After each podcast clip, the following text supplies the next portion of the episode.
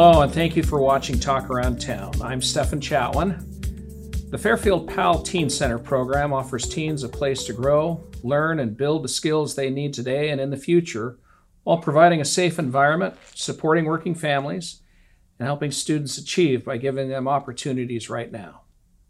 Today, I'm joined by Fatima Adeboye from PAL. Fatima, thanks for joining us today. It's great to have you. Great to be here. How long have you been with PAL, and tell me a little bit about the programs that you oversee?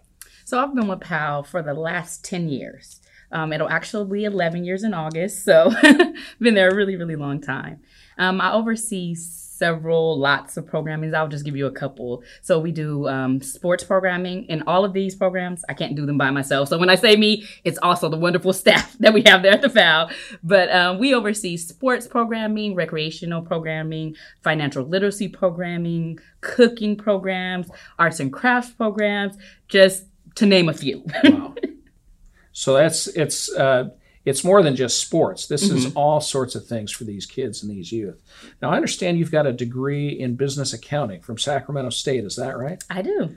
Now, why did you get into youth services rather than uh, a financial field? What uh, what led you into this kind of a field? Well, I've been working in youth development in this youth services field since I've been about 14 years old. So I've kind of always been around it.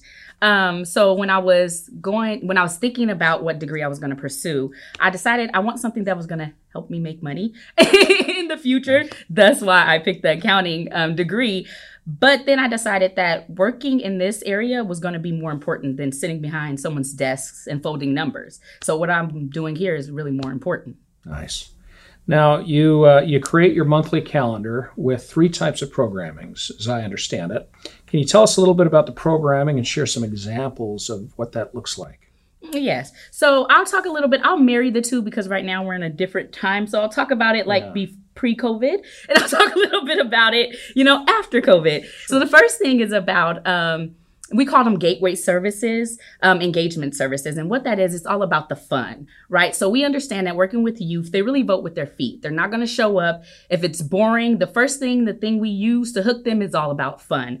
So if it was pre COVID, I talked to you about skate nights, um, bubble soccer, all these fun things that we do, dodgeball, just fun things to get them engaged. Now it's more so about um, gift cards help them, engagement services to hook them with a little bit of here go your prizes, um, and also just doing different fun things online.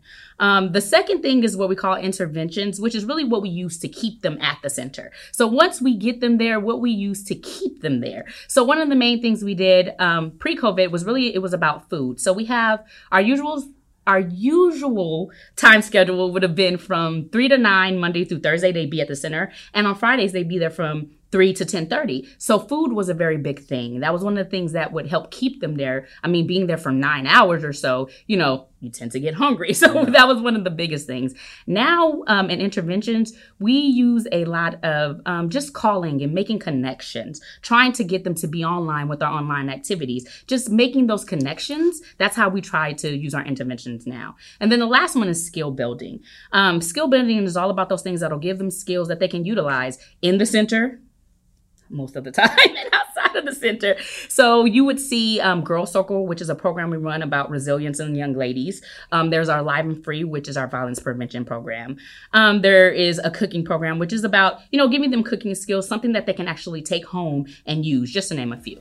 Wonderful. We're going to take a short break and then we'll be right back with Fatima to talk more about PAL.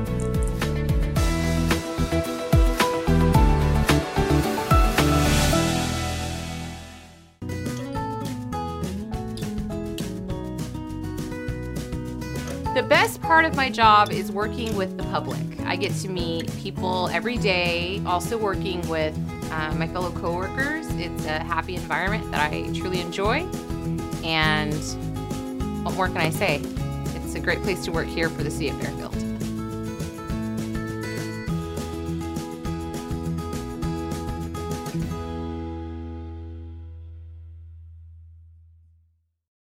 Here in Fairfield, we are very proud of our high quality drinking water.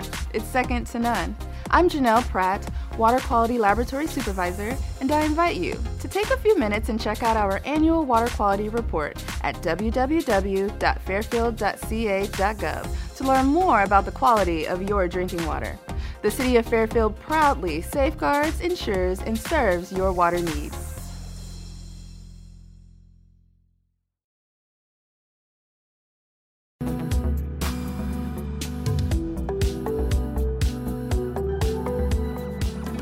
Welcome back. We're here with Fatima Adeboye talking about PAL services. Now, Fatima, COVID 19 obviously has affected everything that we've been doing. How has it affected what you do there at PAL, and what are some of the programs that you're most excited about right now?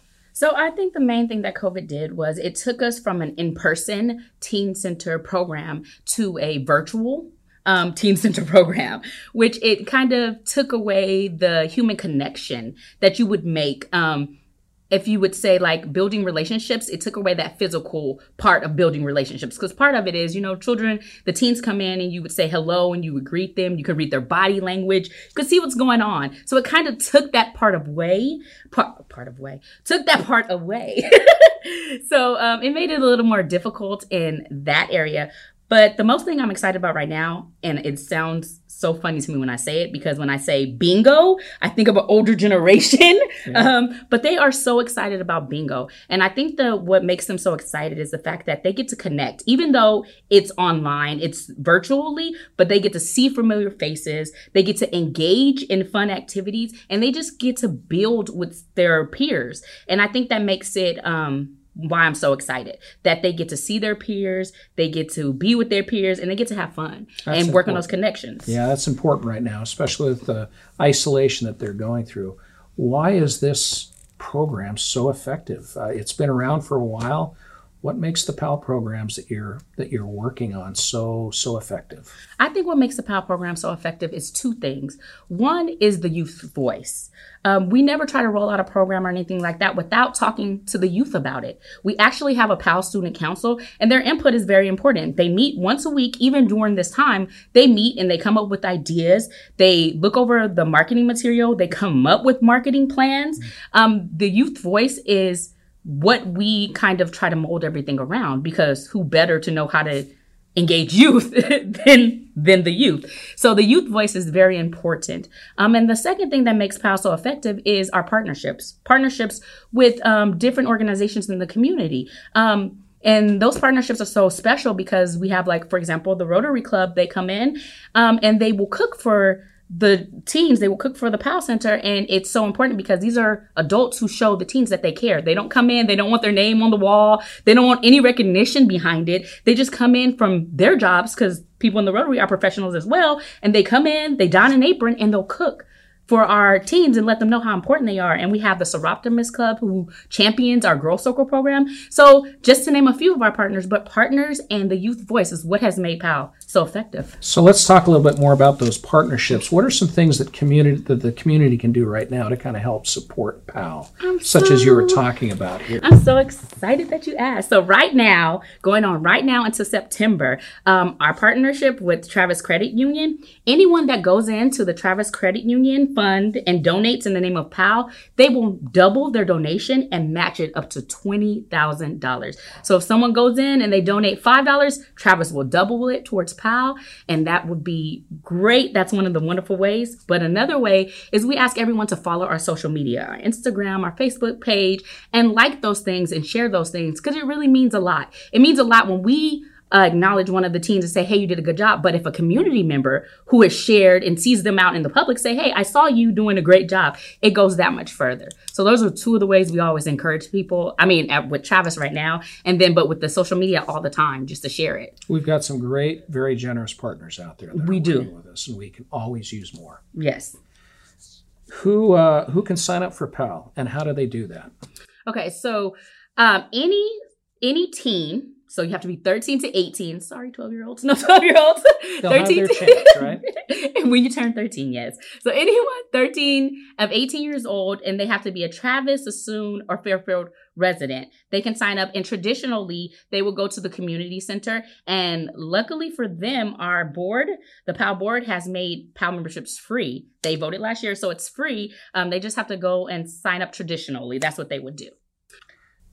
Thanks, Fatima, for coming and visiting with us today and telling us a little bit about these great programs that we have in our community through PAL.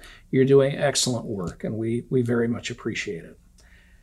If you would like to find out more about PAL, visit their Facebook page or call 422 6288. From Studio 26 at Solano Community College, this has been Talk Around Town. We'll see you next time.